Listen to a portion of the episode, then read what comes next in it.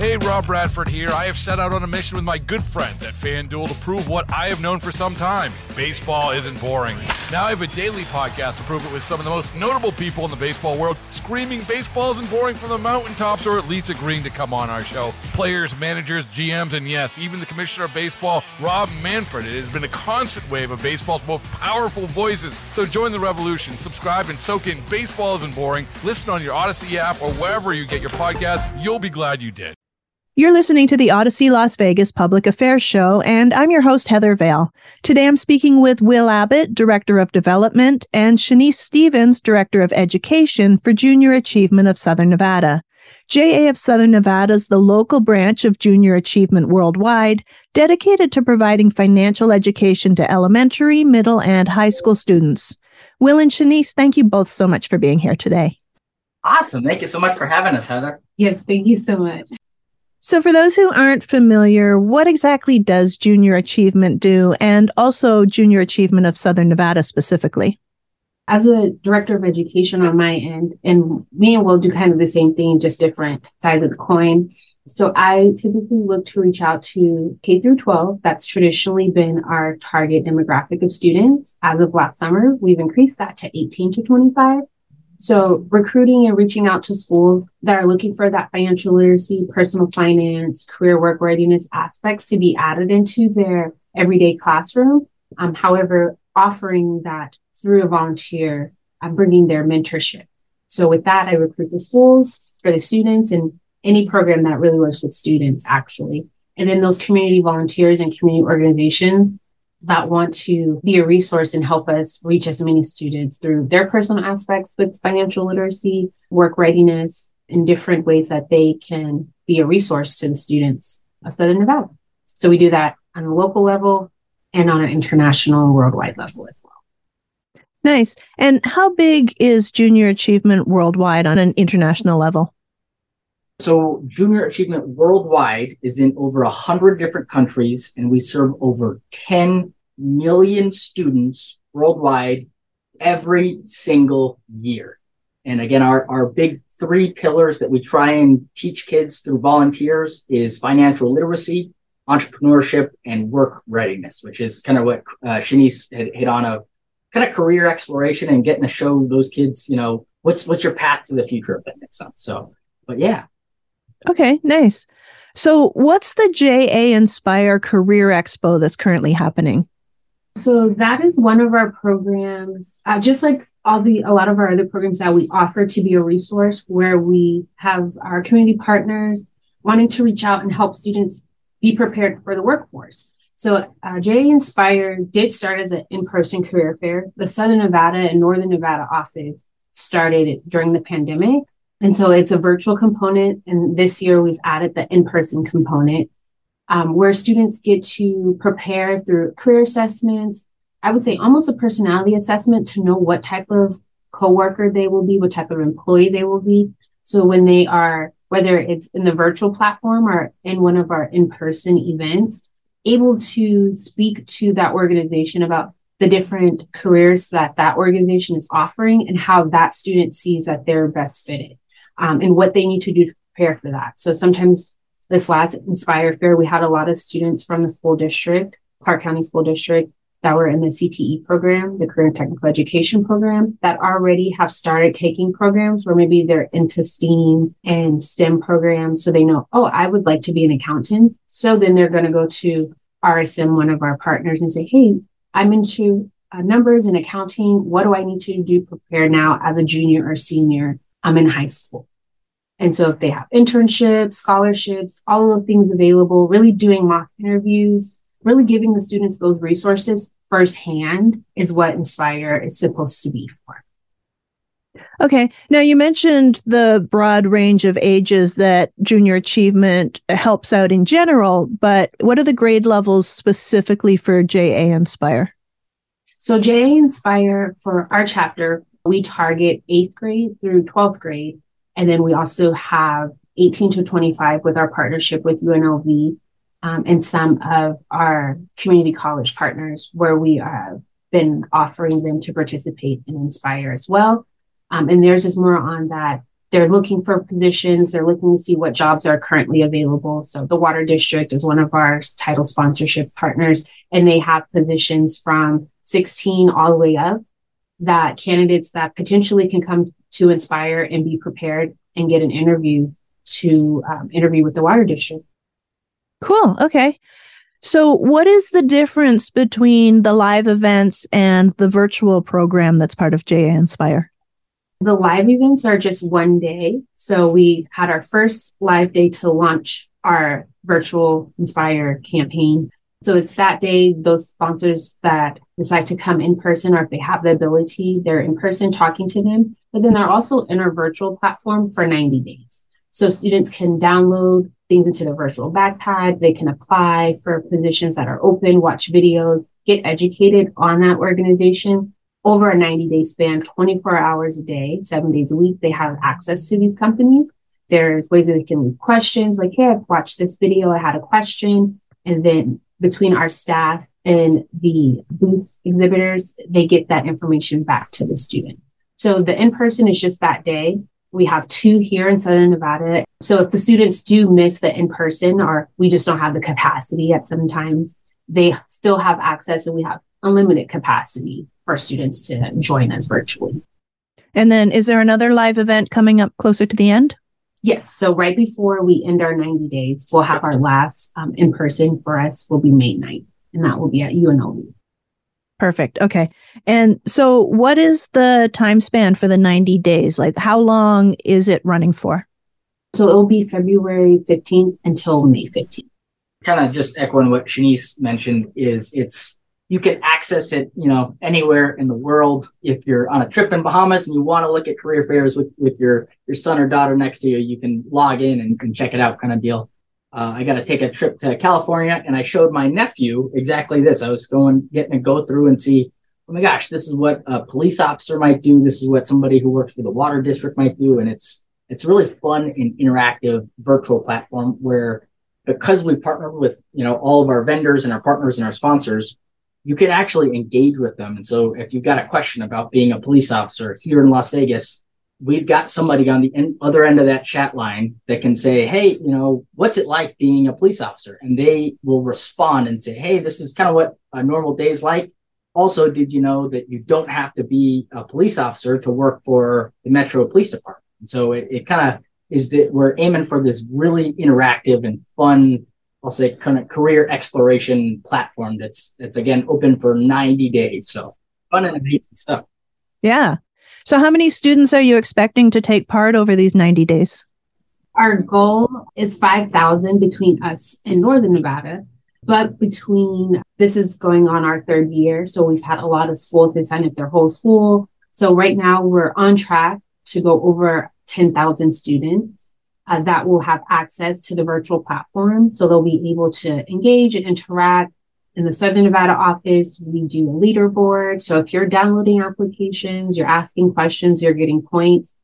Um, that way we can do like prize raffles, recognizing those students that are just really involved in getting that information so that they can, you know, just get that information and learn about what's out in their community, whether it's in Southern Nevada or Northern Nevada. Our goal here is to keep our students in Nevada overall um, and give them those resources to know what careers will be here and profitable for them to invest in while they're in school within the next 10 years. Okay. So you both hinted at a few of them, but what are some of the companies or some of the career opportunities that kids will have access to specifically?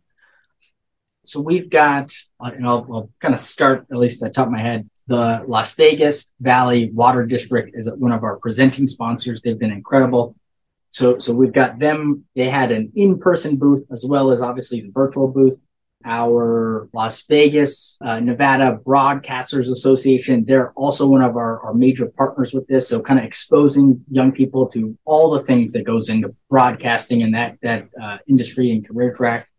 Nevada Gold Mines, which was an, an incredible partner. So that's, that's kind of showcasing obviously gold mines and kind of all throughout the state. I know obviously Northern Nevada, we've got the mines up there. And so just exposing those kids a little bit more to all different kind of industries.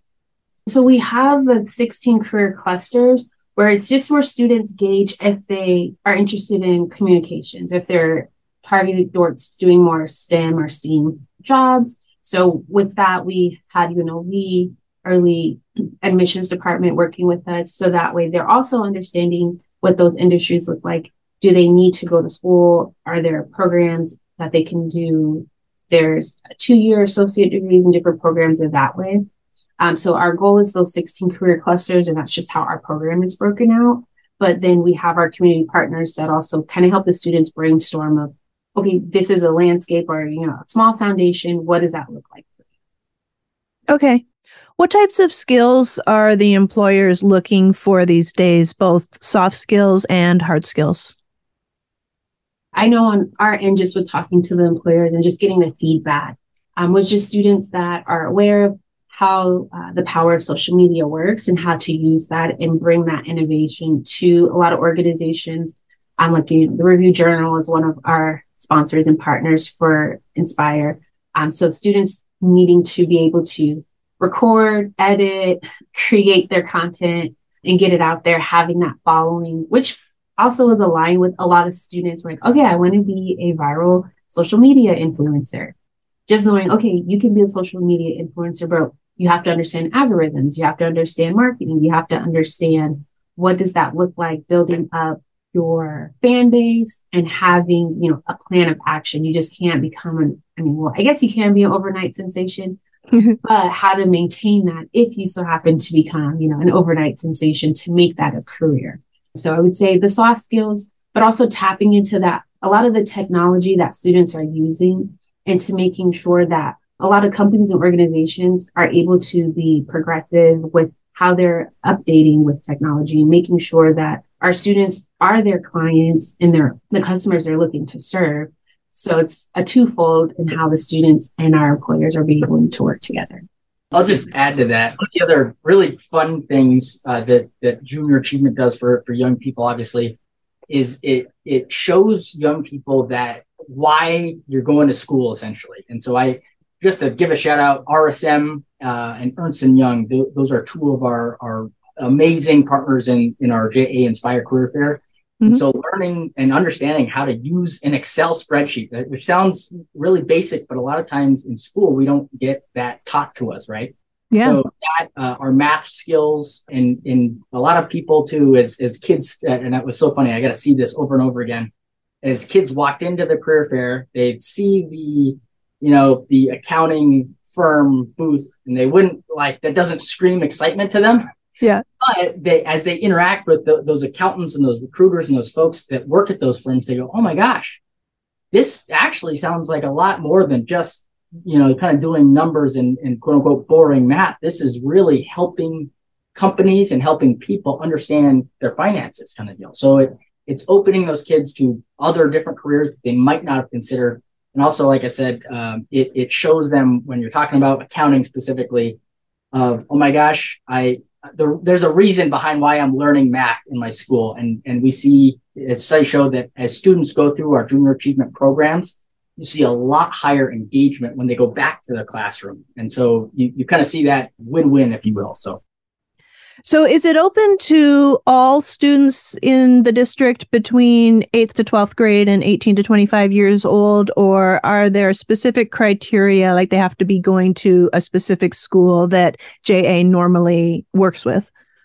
Um, so we service all individual schools or even small groups. So we've had church groups reach out to us because financial literacy and work readiness um, are great pillars within their group. Other nonprofits reach out to us where they can use our material to help just further execute their mission as well. Mm-hmm. Um, so um, most of our programming is done in a group setting. So a student wouldn't be able to register individually traditionally.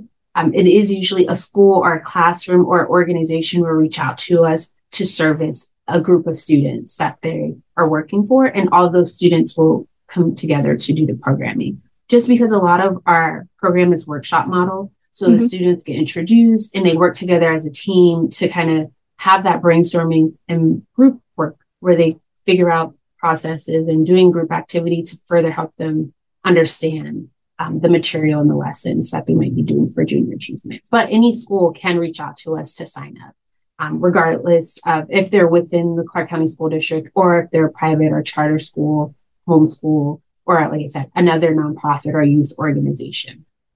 Right. So that's with the traditional programming where you go to the students and spend a day with them or a few hours with them in the classroom, teaching them certain things. What about for the virtual component of the Career Expo? Is that open to any student within that age range? We still try to track by classroom. So usually we get parents that reach out to us and then we help them reach out to their school or if they're at a at home group because we track through the students in that whole class. So it doesn't necessarily have to be a whole school. It can just be a one, like an economics class or a math class. Okay. Um, we currently don't do individual student sign up, um, but we do have um, material that um, students or parents can sign up their kids to do just for their one student. Okay. So let's say there's a parent listening and they have a student who's in 8th to 12th grade or up to 25 years old, or even, you know, maybe a young adult is listening as well that's in that 18 to 25 year age bracket. And they're like, you know what? This JA Inspire Career Expo, virtual career expo sounds totally cool. What do they have to do to reach out and hopefully get involved? Yeah. So they can just give me a call at, um, at our office here or shoot me an email. And then we usually just schedule some time to go over what program and what they're looking to do, and we get them moving forward. So it's very simple. Uh, currently, we do not have any costs affiliated with our programs because of our sponsors that allow us to offer it at no cost. Um, so most of the time, we have yet to have any programs that we are offering that are at a cost. We tend to have community partners that cover those costs pretty much through a scholarship. Um, so we can have it available to as many students that would like to access it.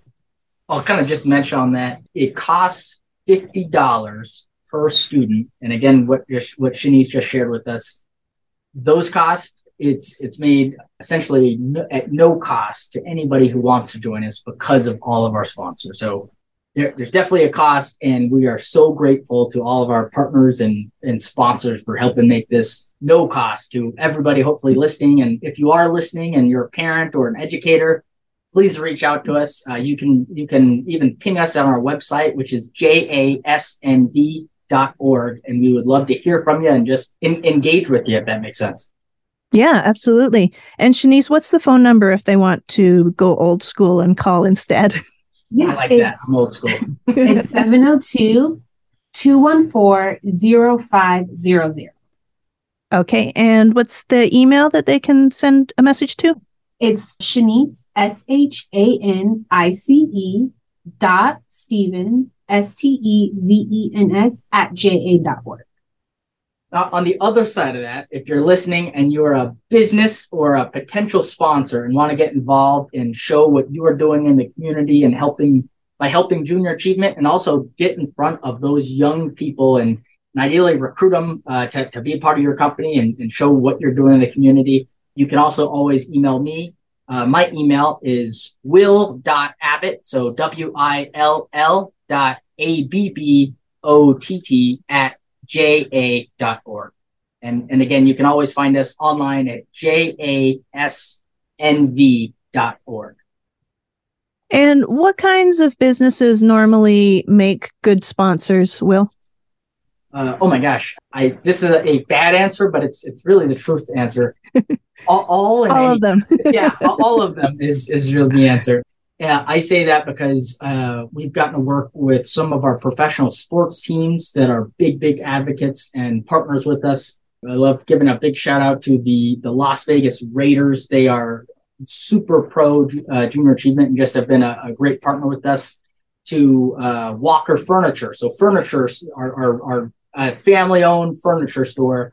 They've been a big partner with us. To to NV Energy, to Nevada State Bank, to uh, and a whole bunch of uh, our, I'll say our financial banks here in in Nevada. So Nevada State Bank, Wells Fargo, Bank of America, Bank of Nevada.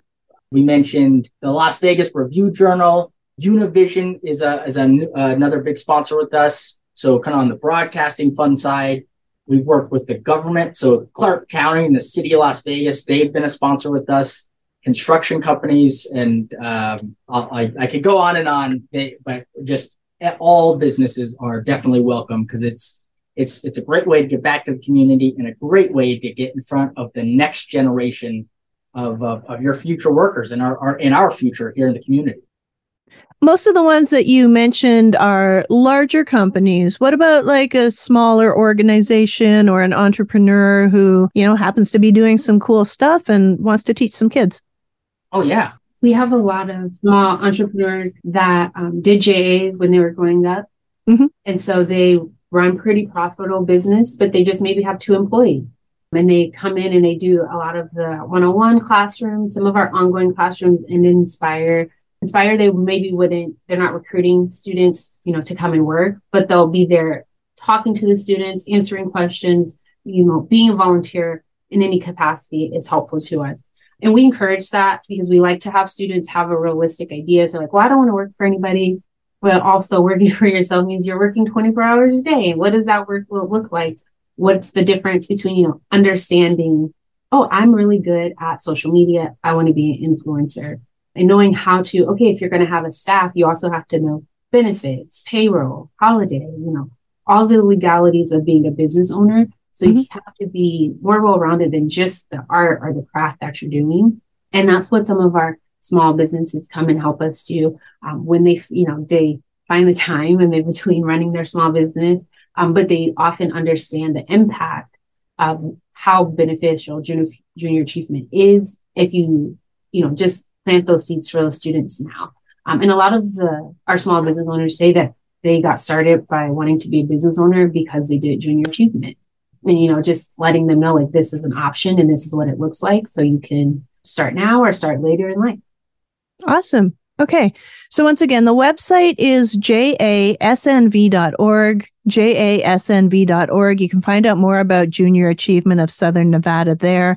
You can also find out about the JA Inspire Virtual Career Expo, which is going on now until May 12th. If you would like to talk to Shanice about being part of this or, you know, doing other programming, you can give her a call 702-214-0500 702-214-0500 or email shanice.stevens at ja.org S H A N I C E dot Stevens, S T E V E N S at J A dot org. And if you're a business owner, you'd like to be a sponsor, you'd like to volunteer, give Will an email. That's will.abbott, A B B O T T. So double L, double B, double T, will.abbott at ja.org. And again, the website, jasnv.org.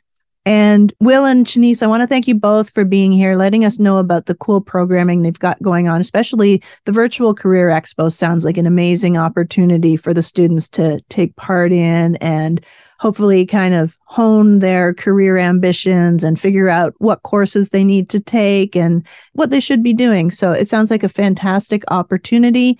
And of course, junior achievement programming in general is always amazing. So thank you both for being here.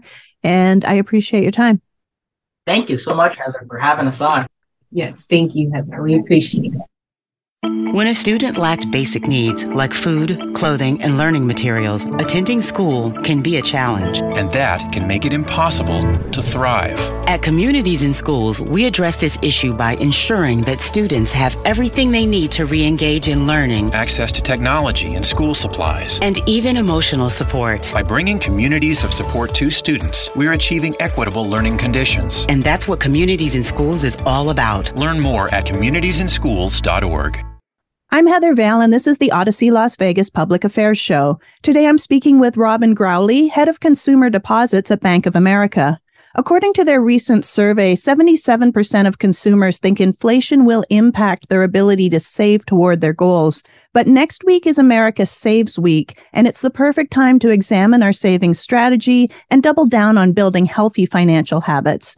Robin, thank you so much for being here today. Oh, thanks so much for having me. So, what exactly is America Saves Week? America Saves Week is a nonprofit that encourages Americans to save money, reduce debt, and develop healthy financial habits. And this year, there are over 3,600 organizations across the nation that have committed to helping Americans save. America Saves Week runs next week from February the 27th through March the 7th. And it's really focused on the theme of building a financially confident you. Every day, there'll be a different area of focus, such as saving for the unexpected or saving for major milestones. So if you have any listeners out there who are interested in learning more about America Saves Week, they can visit americasavesweek.org. Okay, perfect. Now, let's talk about what the future holds for savings. So, how much will inflation impact our ability to save for the future? Yeah, you know, great question. We see that people across America are finding it harder to save than in prior years, mostly thanks to inflation. But even though we know that inflation is out there and budgets are tightening, many consumers still are saving. In our recent Bank of America survey, we found that nearly one in two Americans aim to increase their savings in 2023.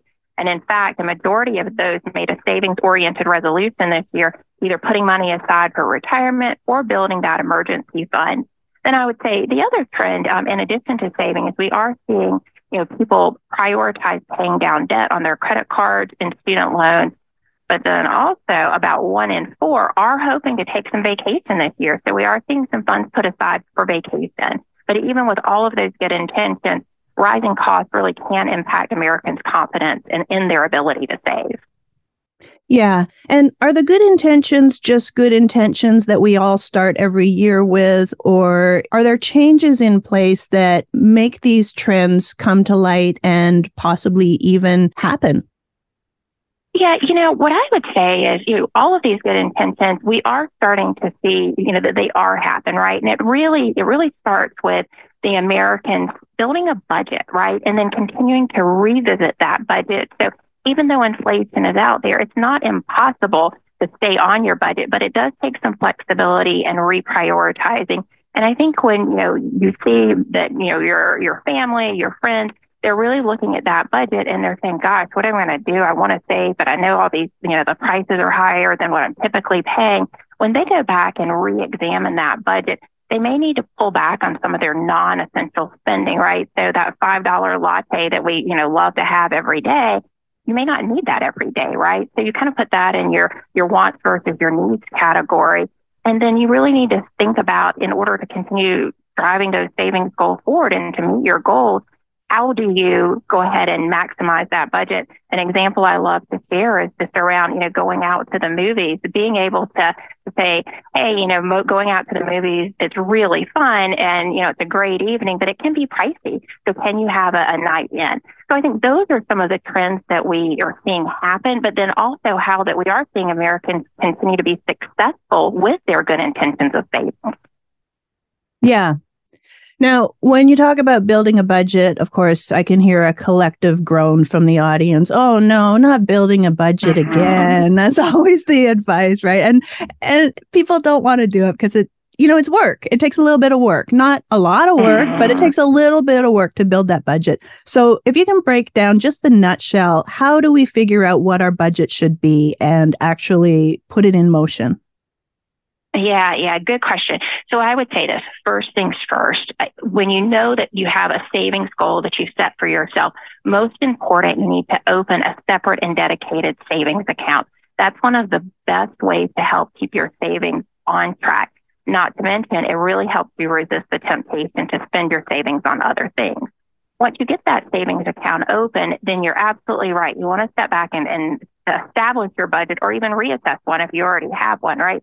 And that's where you think about those needs versus your wants, determine what you can realistically put away each month. And I think the important message there, and this is probably where so many of Americans, you know, myself included, we get a, a bit of anxiety when we think about saving. It's like, oh, I have to have this big daunting goal and I have to save a lot. And that's mm-hmm. not true. You can begin saving with just a few dollars a week that what's really important here is to remember that consistency is key in building any habit, especially when it comes to savings. Okay. And then, you know, we talked about inflation. So inflation happens, life happens, unexpected expenses come up. What do you recommend if someone just wants to throw in the towel and abandon their savings goals because it just seems too hard to move forward? Yeah, you know, I think many of us face that, right? It's the unexpected expense that comes up, and it's like, oh, now I'm totally off track. Well, don't let that derail you, right? I would say go back to that budget, re-examine the budget and figure out where you can pull back. And even the other thing I would say is as you set these goals for yourself, you may have, you know, a set time on you're like, well, I'm going to, you know, save X amount by, you know, a, a month from now or two months from now. You know, give yourself a little bit more breathing room, right? Maybe extend those deadlines or extend that timeline that you originally that you originally set. And in that way, that'll help keep that momentum and that'll help keep that savings habit, even though you may not be putting as much towards savings as you originally intended. But in all means, you know, don't give up. Despite inflation, it still is possible to save, but it just takes some flexibility and reprioritization. Okay. What kinds of tools and resources are out there that can help us make savings easier? So my favorite tools among all for savings is the automatic savings tool. So really setting up automatic transfers from your checking to your savings account. This is what I like to think of as, you know, you kind of set it and you forget it, right? You pay yourself first. So you can begin, you know, by automatically transferring a few dollars a week, or you can even divert a portion of your paycheck directly to savings. That way you don't have to add anything else to your to-do list. There's nothing to remember and you're achieving your savings goal and it's happening automatically. The other thing um, that I would say too is that Bank of America offers a program called Keep the Change. This is where we automatically round up your debit card purchases to the nearest dollar and we transfer that change automatically from your checking account to your savings account. Again, nothing else that you need to remember, but it's, it's really nice when you can see that extra change start to accumulate in your savings account versus in your couch cushions. Yeah. And then the key is not to tap into that savings account unless it's an emergency. Exactly. That's right. Okay. So, where can people go to learn more about the tools and resources of, that Bank of America has? You did mention America Saves Week at americasavesweek.org. And then what else can they find there to help them through America Saves Week? Absolutely. They can also visit bettermoneyhabits.bankofamerica.com. Okay, nice. So for general financial education, go to bettermoneyhabits.bankofamerica.com, bettermoneyhabits.bankofamerica.com. And then, of course, next week is America Saves Week. So if you'd like to get involved in savings, taking a pledge, you can look at the different days, the topics that they have. That's all at americasavesweek.org, americasavesweek.org. And Robin, I want to thank you so much for being here and giving us some real world tips and tools that we can use to grow our savings and letting us know about how to go about it. So I really appreciate your time and your expertise. Thank you. You're welcome. Thanks for having me, Heather. My name is Jamie Bowles, and I was diagnosed with non small cell lung cancer in December of 2018. Nobody would even know looking at me that I have stage 4 lung cancer. And I'm grateful for biomarker testing for that. When I was sitting down with my oncologist, there was already state of the art medication available that I was going to be put on right then and there. Ask your doctor how comprehensive biomarker testing before treatment may help you decide on the best treatment. Visit noonemissed.org to learn more. A public service message from LUNGevity Foundation. You're listening to the Audacy Las Vegas Public Affairs Show. I'm Heather Vale, and today I'm speaking with Bianca Padilla, CEO and co-founder of Carewell, who made the Forbes 30 Under 30 list last year. We've also got Brandon Felps, Gen Z winner of the Caregiver of the Year Award. February 17th was National Caregivers Day, and Carewell is honoring the hard work of caregivers like Brandon while providing caregiving tools and resources. Bianca and Brandon, thank you both so much for being here today to talk about the state of caregiving in the U.S. Thank you for having us, Heather. Thank you. Bianca, what is it that prompted you to start Carewell? Well, it was through my own uh, personal caregiving experience, caring for my grandmother, and really uh, finding no great resource for any information, uh, any reputable source to find any of the products that I needed. And I thought it was uh, really uh, terrible because there were 53 million caregivers and growing for a, a massive population of, of baby boomers who are retiring and thought it was a great way to build a business and really give back to the community. Okay. And I mentioned the Carewell Caregiver Awards, of which Brandon is one of the winners. What exactly are those awards? So, Carewell uh, Caregiving Awards is our opportunity to advocate for caregivers and really give back $10,000 in partnership with Tranquility, which is an incontinence brand, uh, to the caregiving community uh, because there is a huge financial strain that comes with caregiving. Um, and so this was an opportunity to give back and highlight caregivers who go above and beyond, just like Brandon here. Brandon, what does winning this award mean to you? It was incredibly surprising to me, and it's um, incredibly affirming to know that somebody sees the work that you do. It's not something that's common for people to know about, especially for people my age being a caregiver. And so to have a company like Carewell, whose mission is to bring light to caregivers, has been so encouraging to me. And what's your personal story, Brandon? What kind of caregiving are you doing? Yeah, so I became a caregiver for my mom uh, at the age of 19 in my first year of college. And um, she has a rare neurodegenerative disease. And so I went from, you know, being a, a high school kid to taking care of my mom, uh, helping her through her diagnostic journey, and then caring for my younger sister at the same time. So we kind of flipped roles at a somewhat early age. Yeah. Yeah. That must have been tough. And also, you know, I've heard that caregivers feel kind of removed, kind of isolated. How do you deal, both of you, how, how did you deal with those types of feelings of not being connected?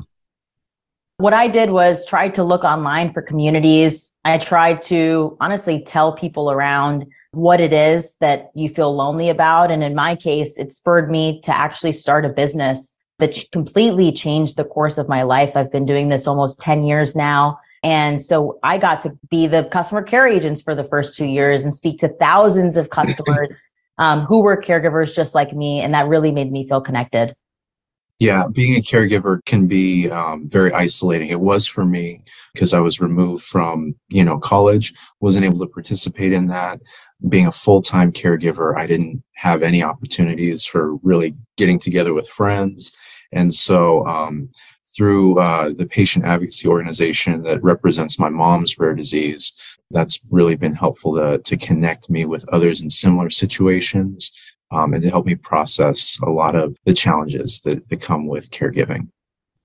So, for those of us who are not caregivers, but might have caregivers in our family or our close circle of friends, and obviously we all really admire what caregivers do, but sometimes people who are not caregivers don't really know what you guys need. So, what's the best way for friends and family to support caregivers that they know? Well, I would say um, one thing that isn't super helpful is only saying, please let me know what I can do to help you. Because a lot of times, caregivers, especially early on in, the caregiving journey, um, are so focused on taking care of their person that they're not focused on their own needs. And so, a lot of times, us caregivers don't know what we need because we're not focusing on ourselves. So, I would say just rolling up your sleeves and doing something. It might be the wrong thing. It might not be what they need at that moment, but you won't know until you try. And so if you do have a caregiver in your life, I would say uh, just take that step, lean in, uh, try something, and uh, and see what happens. Okay, Bianca, what is the overall state of caregiving in the U.S. right now? Uh, the U.S. state of the caregiver, there's 53 million caregivers. That means 20% of the American population are caregivers. That means you know somebody. That's why I always say ask how you can help, uh, make a commitment to help, even send a text saying, thank you so much for helping really goes a long way and just keeping somebody motivated. But the entire labor market that we're seeing today, there's huge shortage already in labor. And as you can see with Brandon, right, having to drop out of college, that is really typical for a caregiver. In fact, one in three uh, caregivers drop out of the workforce. And so, as businesses, as government, as society, we've got to do everything we can to support caregivers by offering work uh, from home options, hybrid options, flexible work schedule, um, so that we can make sure that we're supporting them and also keeping them in the workforce so that they can best uh, provide, you know, financial help. Because uh, caregiving is super expensive. AARP just did a study. They spend $7,000 annually out of their own money in order to care for their loved ones. So it's a huge financial burden and, and they need all the help and commitment from the rest of us that they can get. How are we expecting the state of caregiving to change over the next decade or so? It's only getting worse with the aging baby boomer population. uh, the number of caregivers available to care for this aging demographic is uh, not getting any bigger, but the, the actual population is growing substantially. So there's going to be a much bigger strain on caregivers than ever before over the next 10 years.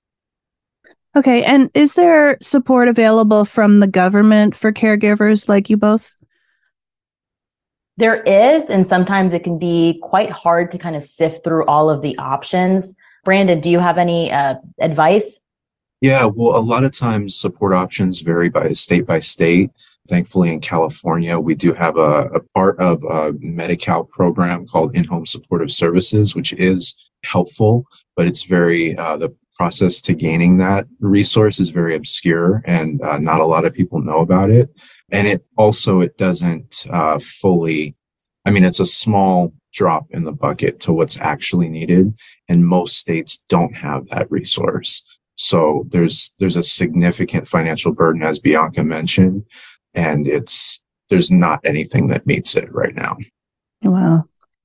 Okay, so where can listeners go to learn more about Carewell, more about caregiving in general, and also see who else won the Carewell Caregiver Awards? Because this is the one time when you guys are in the spotlight, which is so much deserved all of the time.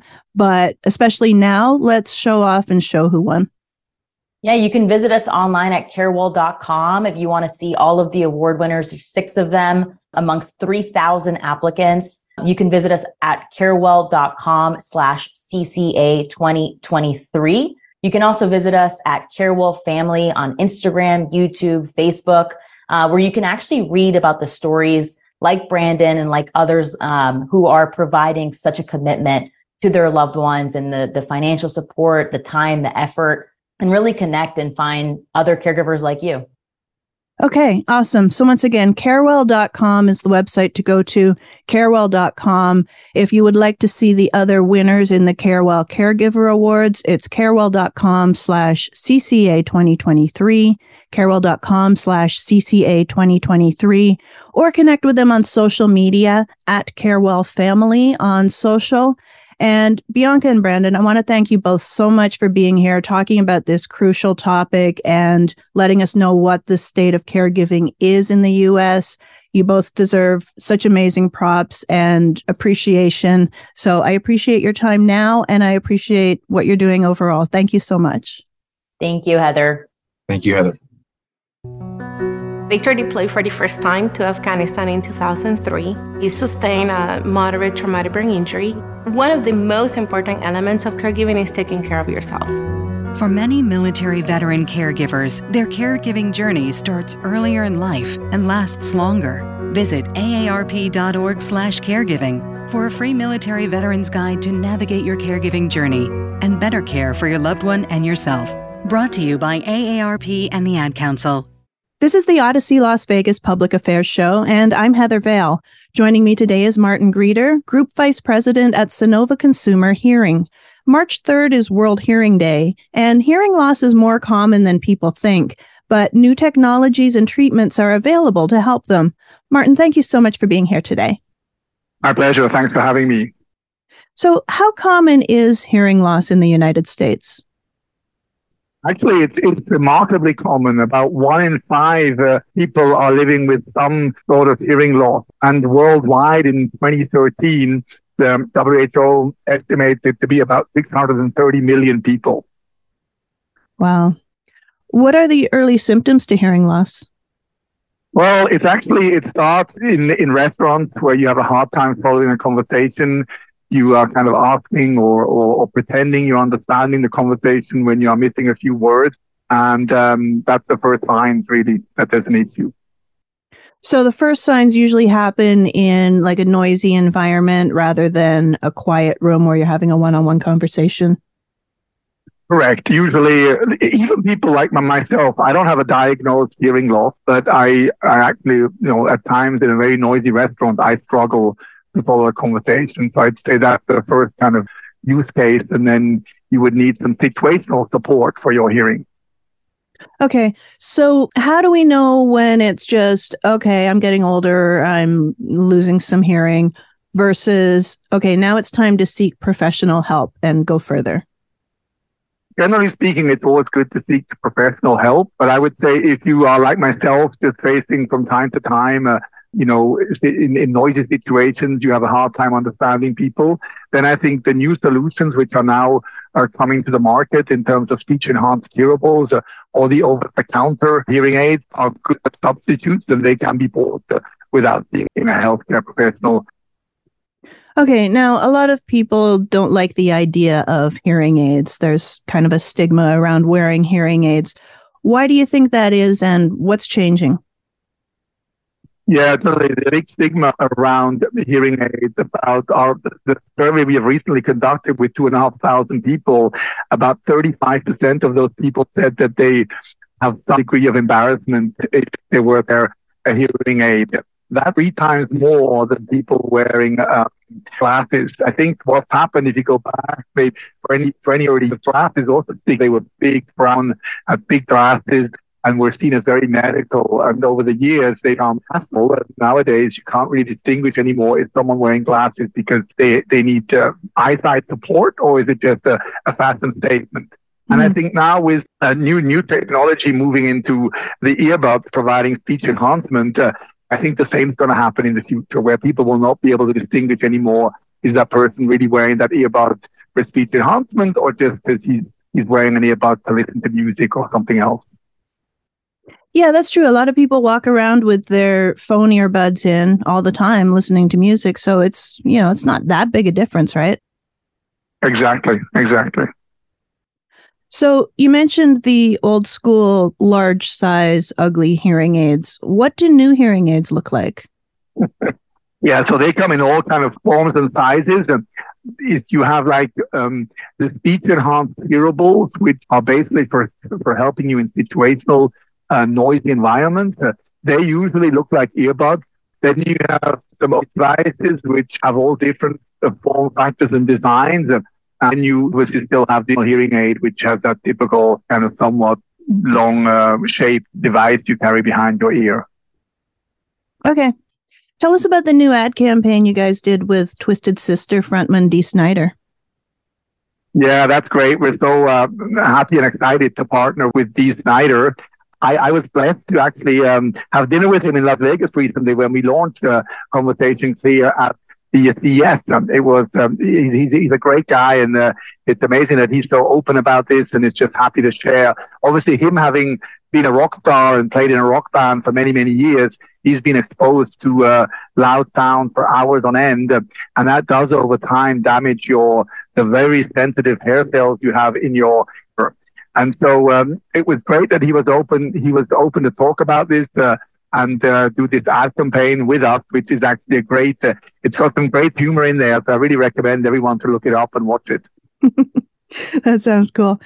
You know, that's that's kind of typical though. We you know, we think of rock stars and rock stars often do lose their hearing because they're standing by these giant speakers that are just pounding music and you know, in the back of the stadium the music's loud. So imagine what it is on stage. But most of us don't get exposed to those levels of noise pollution. So, what are some of the things that we do get exposed to on a regular basis that could cause hearing loss that we should be more aware of?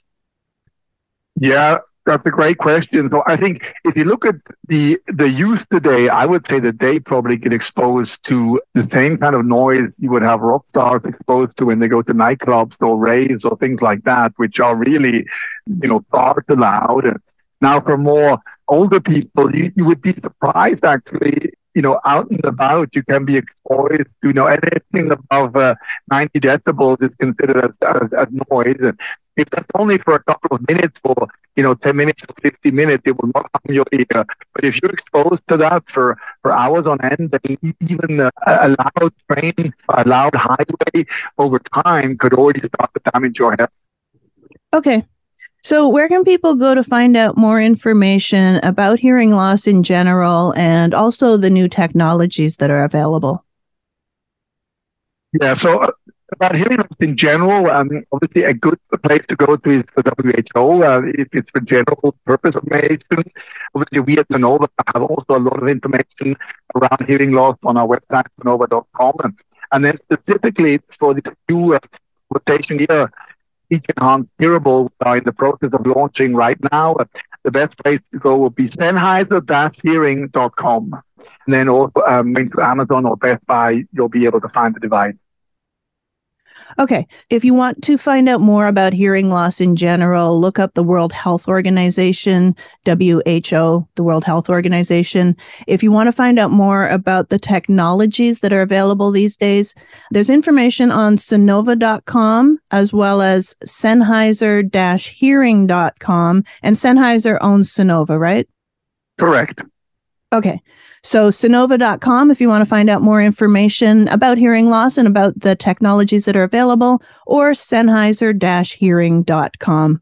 And Martin, I want to thank you so much for being here and bringing more awareness to this. You know, one in five people, that's a lot of people that are suffering from some level of hearing loss, and letting everyone know about the new technologies that are available and the new treatments. So, I really appreciate your time being here. Thank you so much. My pleasure. Thanks for having me, and always happy to help uh, people with hearing loss. Thank you. Hi, I'm Bob Maxwell, CEO of Voice of the Veteran. In the last year, we have helped secure nearly $4 million in aid and lifetime benefits for veterans. If you're a veteran, call us today at 702 381 2566. I'm Heather Vale with the Audacy Las Vegas Public Affairs Show, and this is your community events calendar for nonprofit initiatives and charity events around the Valley. February is American Heart Month, and you have a few days left to support the Children's Heart Foundation by dining at Buddy Valastro restaurants. At Buddy V's Ristorante, a portion of prix fixe lunches and dinners will go directly to the Children's Heart Foundation. And at Pizza Cake, the Boss Cafe by Buddy Valastro, and Buddy's Jersey Eats, you can donate to the organization at the register. Also, Founders Coffee will donate a portion of their red velvet drink to the Children's Heart Foundation. Find out the details at chfn.org.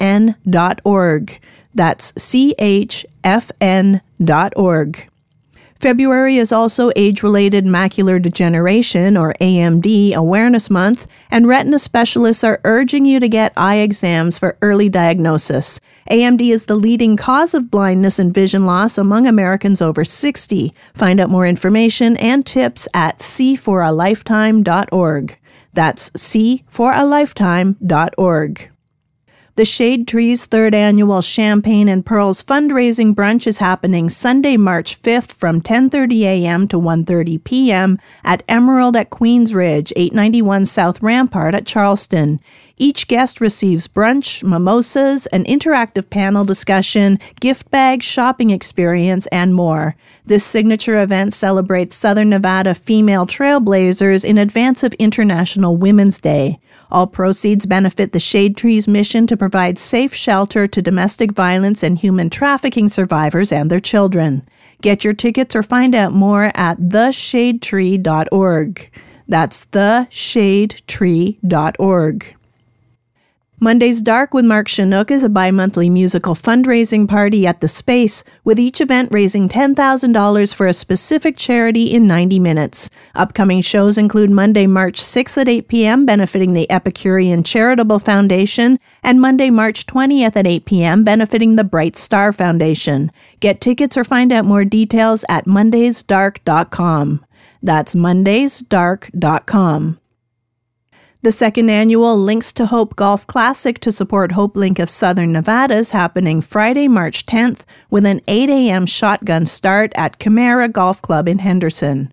Proceeds go towards Hope Link's mission of preventing homelessness, preserving families, and providing hope. The Golf Classic will also feature friendly competitions, prizes, and an afternoon awards banquet to recognize the day's winners. Sign up to golf, attend the banquet, or become a sponsor at linktohope.org. That's link, the number two, hope.org. The Nevada State Contractors Board is hosting the third annual Hammers and Hope event on Friday, March 10th from 11 a.m. to 2 p.m. at the East Las Vegas Library. Held during National Women in Construction Week, this free event is geared towards highlighting construction industry career opportunities for women. It features panel discussions, mentorship opportunities, and a career fair. Find out more details at nscb.nv.gov. That's nscb.nv.gov. The fifth annual Walk for Friendship Las Vegas fundraiser walk and community carnival is happening Sunday, March 26, with check in at 10 a.m., walk at 11 a.m., and carnival at noon at Las Vegas Sports Park, 1400 North Rampart. Support the Friendship Circle's efforts to provide social and recreational opportunities for children and young adults with disabilities. Find out more or register at walkforfriendshiplv.com. That's walk, the number four, friendship friendshiplv.com. The Junior League of Las Vegas, or JLLV, is hosting its 20th annual Paint the Town Red event on Saturday, April 1st at 6 p.m. at the Venetian Resort. This is JLLV's largest annual fundraiser honoring those who have made outstanding contributions to volunteerism and developing the potential of women in our local community. Find out more info or get your tickets at jllv.org. That's jllv.org. The Baller Dream Foundation and Circa Resort and Casino are hosting a celebrity poker tournament from April 28th to 30th at Circa Resort and Casino's 60th floor rooftop lounge, the Legacy Club. This three day celebrity filled weekend experience is hosted by Hall of Fame pitcher Greg Maddux to benefit young warriors battling cancer. Find out more, get your tickets, donate an item to the silent auction, or sign up to play poker at ballerdream.org slash circa. That's ballerdream.org slash circa. And Make a Wish Southern Nevada is holding their Walk for Wishes event on World Wish Day, Saturday, April 29th at Town Square, Las Vegas. Make a Wish chapters and affiliates across the globe come together each year to celebrate World Wish Day, the anniversary of the wish that inspired the founding of Make a Wish back in 1980. You can join in the celebration of more than 350,000 wishes that have already been granted while raising funds for future wishes. Sign up or find out more information at wish.org/snv. That's wish.org/snv. Baseball is in full swing. NBA playoffs are heating up, and your NFL team is gearing up for training camp. Listen to the latest on the teams you love here on the Audacy app. The biggest sports radio stations in the country, providing unrivaled local coverage of their teams, all in one place. Exclusive interviews with players, coaches, and team executives, streaming live and always available on demand. Stay in the know with your favorite teams right here on the Audacy app.